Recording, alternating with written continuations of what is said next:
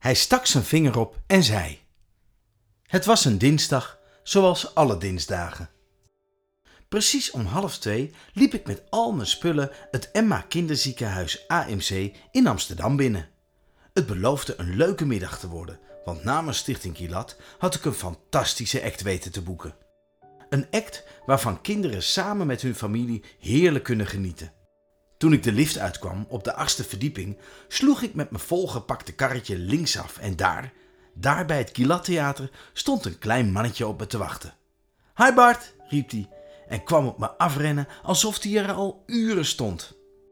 Ik kende hem, want de weken ervoor was hij samen met zijn papa, mama en broertje geregeld te gast geweest tijdens onze voorstellingen. Nou, te gast. Hij was meer een van de artiesten, want bij elke show greep hij zijn kans om mee te doen en die kreeg hij. Met een lekkere brede grijns op zijn gezicht vroeg hij wie er vandaag zou komen optreden. Ik gaf hem een hand en samen liepen we naar de vitrinekast waar onze poster hing met het optreden van de dag. Ik tilde hem op en hij begon meteen te juichen. Hij zag door de kleurtjes direct dat het een vrolijke voorstelling zou worden en rukte zich los om weer op eigen benen te staan. Zonder iets te zeggen rende hij weg en in de verte hoorde ik nog iets van uh, tot straks.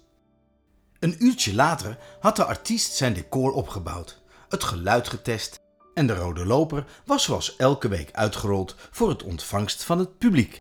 Ik was bezig met het instellen van het licht toen mijn vriendje vrolijk en wel het Kilat-theater binnenkwam huppelen. Het viel me op dat hij alleen was. Na een luide hoi Bart ging hij zitten en groette vrolijk en vol spanning alle andere kinderen en familie die binnenkwamen. Zelfs bij binnenkomen van een ziek kindje in bed twijfelde hij geen moment en hielp mee.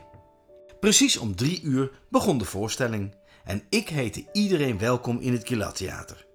Ik stond op het punt de act van de dag aan te kondigen toen mijn kleine vriend zijn vinger omhoog stak.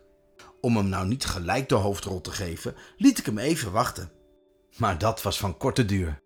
Met luide stem en licht Amsterdams accent vertelde hij dat zijn vader en moeder nu een gesprek hadden met de dokter en dat ze zouden horen of zijn broertje doodgaat. En vandaar dat ze er niet bij waren. Ik kreeg een brok in mijn keel en zei zoiets van: Nou, afwachten dan maar en laten we hopen dat alles goed komt. Ik kondigde de artiest aan en ging zitten. Van de voorstelling heb ik niet veel meegemaakt, want ik kon het beeld van die vader en die moeder met dat kleine broertje bij de arts maar niet uit mijn kop zetten. Wat ik wel zag, was mijn kleine vriendje, die tijdens de voorstelling hele andere dingen aan zijn hoofd had. Hij speelde, danste en zong mee en kon even vergeten waarvoor hij in het ziekenhuis was. De week erna heb ik het jongetje en zijn gezin niet meer gezien. En wat daar de reden ook van is, ik ben blij dat we met onze interactieve theatervoorstellingen zoveel afleiding aan kinderen in het ziekenhuis kunnen bieden. Een afleiding die zo hard nodig is. Stichting Gilat, interactief kindertheater in het ziekenhuis.